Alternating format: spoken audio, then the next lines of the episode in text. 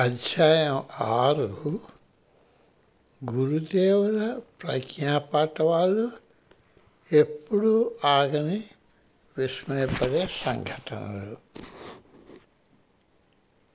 న్యూఢిల్లీలోని తన సర్వప్రియ అపార్ట్మెంట్స్లో ఆయన నివాసం ఉంటున్నప్పుడు వారి పార్కులోనూ ఫారెస్ట్ రిజర్వ్ ప్రాంతంలోనూ ఆయన విహారానికి వెళ్తున్నప్పుడు నేను అప్పుడప్పుడు ఆయనను అనుసరించేవాడిని ఆ వ్యాయాల్లో ఒకసారి ఆయన నన్ను వ్యాపార రంగంలోనికి కానీ ఆయుర్వేద హోమియోపతి మొదలు తయారీలో కానీ ఆఖరిలో హిమాలయాల నుండి మినరల్ వాటర్ తయారు చేయడం కానీ చేయమని పురికొల్పారు.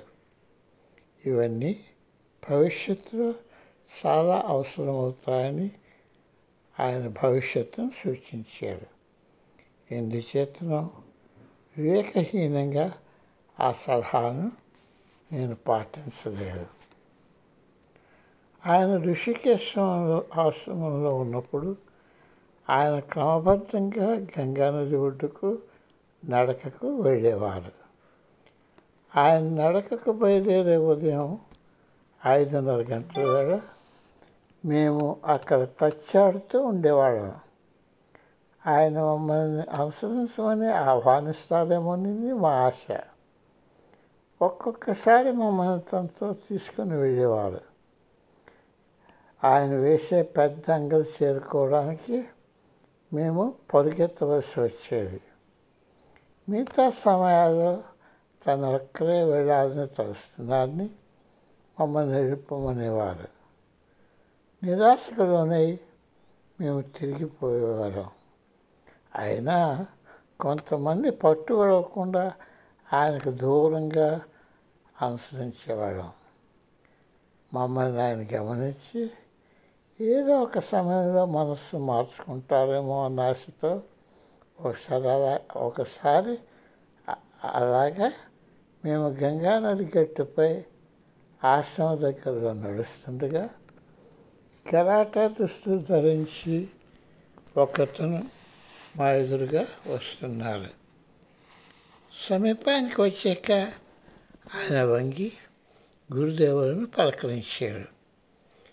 ఎక్కడికి వెళ్ళేవని గురుగారు ఆయన అడిగితే కరాటే సాధన సమావేశానికి వెళ్ళి తిరిగి వస్తున్నానని జవాబిచ్చారు హాస్యంగా ఆయనను గురుదేవులు తనతో కరాటే చేయమన్నారు ఆయన వినమ్రంగా తిరస్కరించారు అయినా గురుదేవులు బలవంతం చేశారు అందుచేత గౌరవ నమస్కారాలు చేసుకుని వారు రంగంలోనికి దిగారు మా డెబ్భై ఏళ్ళ గురువుగారు దృఢకాడు పిన్న వయస్కుడు అయిన ఆయన బొట్టకన వేలు పట్టుకొని త్రిప్పి గురవాటు వేస్తే మేమంతా ఆశ్చర్యంగా చూసాము మా ఆశ్చర్యాన్ని చూసి టిబెట్లోని తన గ్రాండ్ మాస్టర్ గారి వద్ద నుండి మార్షల్ ఆర్ట్స్ నేర్చుకున్నానని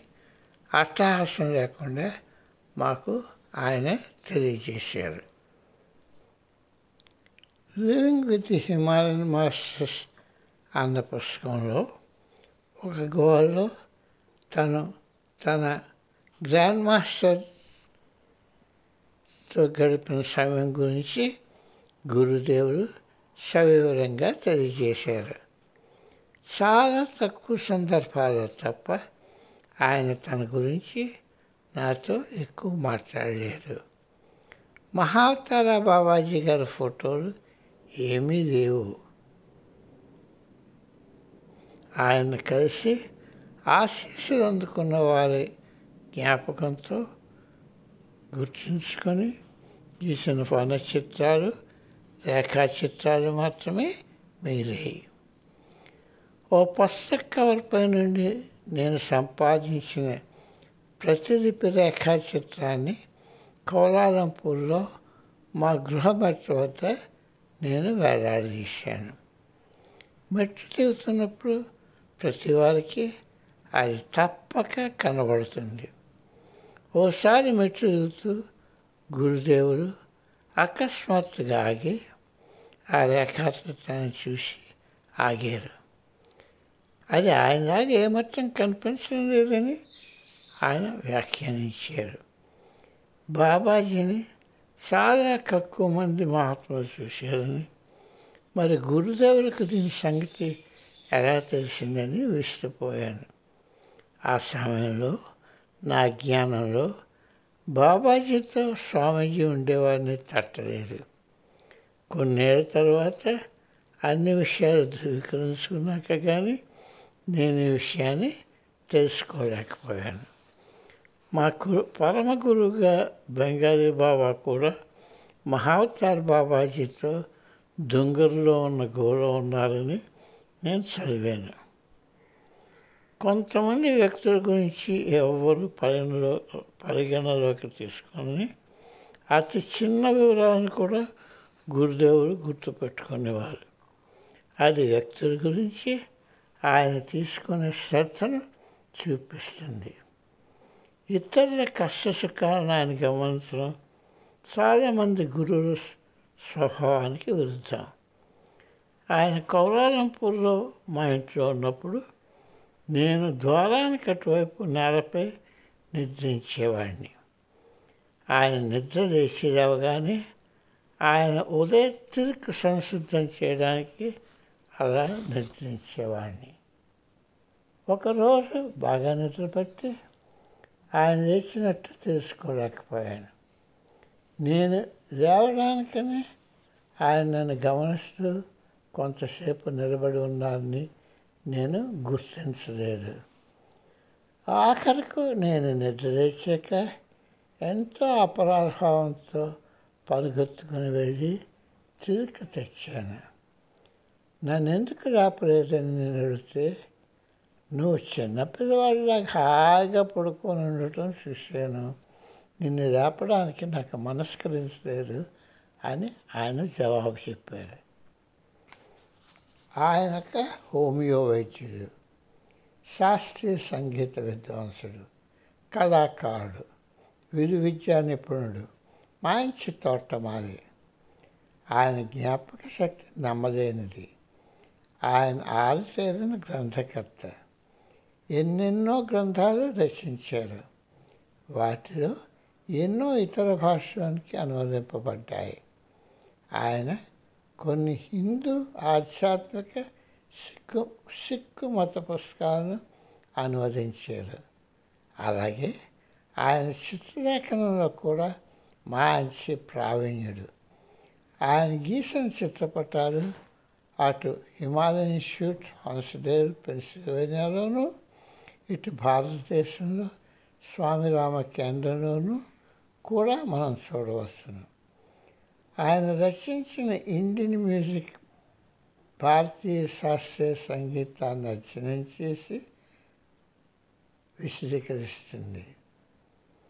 భారతీయులే కాక ఇతరులకు కూడా దాన్ని అర్థం చేసుకోవడం సులభతరం అవుతుంది. ఆయన మంచి గాయకుడు వాగ్గేయకాడు ఎన్నో వాయిద్యాలపై వాయించగలరు కూడాను. ఆయన చేయిందేమీ లేదని ఆయనకు తెలుసు. ఆయన అన్ని మతాల గురించి అధ్యయనం చేశారు. ఆక్స్ఫర్డ్ యూనివర్సిటీకి తన డాక్టరేట్ థీసిస్ నిమిత్తం ఆయన యోగాను తీసుకున్నారు ఆయన సామెతగా గంటకెక్కిన అన్ని పనుల్లోనూ ప్రవేశం ఉన్న వ్యక్తిగా కాక అన్నిట్లోనూ ప్రవీణుడు. ఆయనకు ఈ నైపుణ్యాలు విజ్ఞానం సంపాదించుకోవడానికి సమయం ఎలా దొరికిందని మేమంతా ఆశ్చర్యపోతూ ఉండేవాళ్ళం. ఇంగ్లాండ్లో జరిగిన ఒక సంఘటన గురించి గురుదేవులు అసమానమైన సామర్థ్యానికి ఒక ఉదాహరణ. అక్కడ ఉన్న ప్రొఫెసర్లో ఒక ఆయన గురువుగారిని ఆవగించుకొని ఉండడంతో అక్కడ తమ సమయాన్ని ఆనందించకపోయారని ఆయన మాకు ఒకసారి చెప్పారు. ఆయన చదువులో ఎంత రాణించినా కొంతమంది అధ్యాపకులు ముఖ్యంగా ఒక ప్రొఫెసర్ తన తెలివితేటను ఆమోదించలేకపోయాడు. ఒక ఆసియా దేశ విద్యార్థి బ్రిటిష్ విద్యార్థుల కన్నా మెరుగుగా ఉండడం అతను ఓరలేకపోయాడు దాని పర్యవసానంగా ఆ ప్రొఫెసరు గురుదేవులకు తక్కువ మార్కులు ఇస్తూ వచ్చాడు. గురుదేవుడు అది ఇంకా సహించలేక ఆ ప్రొఫెసర్ని ఎదుర్కోవడానికి నిర్ణయించాడు. ఆ ప్రొఫెసర్ గురుదేవులను అలా తప్పగా భావించి వేధించడం కొనసాగించాడు. ఆఖరిలో ఆ ప్రొఫెసర్పై గురుదేవుడు లాంఛనప్రాయమైన అభియోగం తెచ్చారు. అతడు తనపై కక్ష ఆరాధిస్తున్నాడని ఆరోపించారు. అంతేకాక ఆ ప్రొఫెసర్ తన థీసెస్ను వివిధ మూలాల నుండి కాపీ చేశారంటూ ఆ ప్రొఫెసర్ ఉపయోగించిన ప్రతి మూలం నుండి ప్రతి మూలం నుండి సవిస్తంగా ఉన్న పట్టిక చేర్చారు. ఆ దర్యాప్తునంతా పరిశీలించి పరిశీలించి గురుదేవుల ఆరోపణని నిజమని యూనివర్సిటీ కనుగొన్న తర్వాత ఆ ప్రొఫెసర్ రాజీనామా చేయవలసి వచ్చింది. డాక్టర్లు కూడా కొన్ని సందర్భాల్లో రోగి జబ్బేమిటో నిర్ణయించలేకపోయిన వాటిని గురుదేవుడు దాన్ని కనిపెట్టగలగటం గురుదేవులకున్న మరొక సిద్ధి. ఒక సందర్భంలో జరిగిన సంఘటన తెలియజేస్తాను. ఋషికేశ్లో ఉన్న గురుదేవుని చూడడానికి సింగపూర్ నుండి ఆయన భక్తుడు వచ్చాడు. కుశల ప్రశ్నలేక గురుదేవుడు అతని భార్య ఆరోగ్యం నుంచి వాకప్ చేశారు ఆమె బాగుందని ఆయన జవాబిచ్చారు.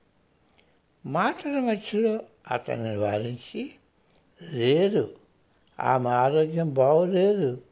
ఈ రాత్రికే నువ్వు తిరిగి వెళ్ళి వెను వెంటనే ఒక స్త్రీ వైద్య నిపుణురాలి వద్దకు తీసుకొని వెళ్ళు అని ఆయన చెప్పారు. ఆ భక్తుడు తెకమక పడిపోయాడు. ఆయన భార్య సంపూర్ణ ఆరోగ్యంతో ఉండటమే కాక తనకు వీడ్కోలు ఇవ్వడానికి విమానాశ్రయానికి వచ్చింది.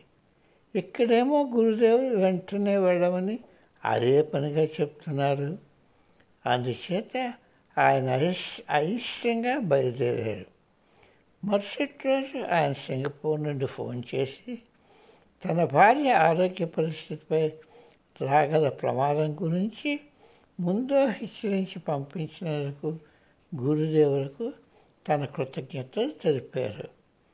తన భార్యను స్త్రీ వైద్య నిపుణురాల వద్దకు తీసుకుని వెళ్ళినని ఆమె పరీక్షించి పరీక్షించి తీవ్రమైన కంటి ఉందని నిర్ధారణ చేశారని అది వెంటనే ఆపరేషన్ చేయకపోతే ప్రాణాంతకమయ్యేదని తెలిపారని ఆయనకు వివరించారు.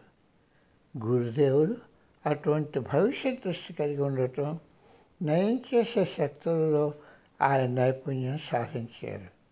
ఆయన శిష్యులు రాసిన ఎన్నో పుస్తకాలలో ప్రజలకు నయం చేసే ఆయన సామర్థ్యాన్ని తెలిపే సంఘటనలు ఉన్నాయి.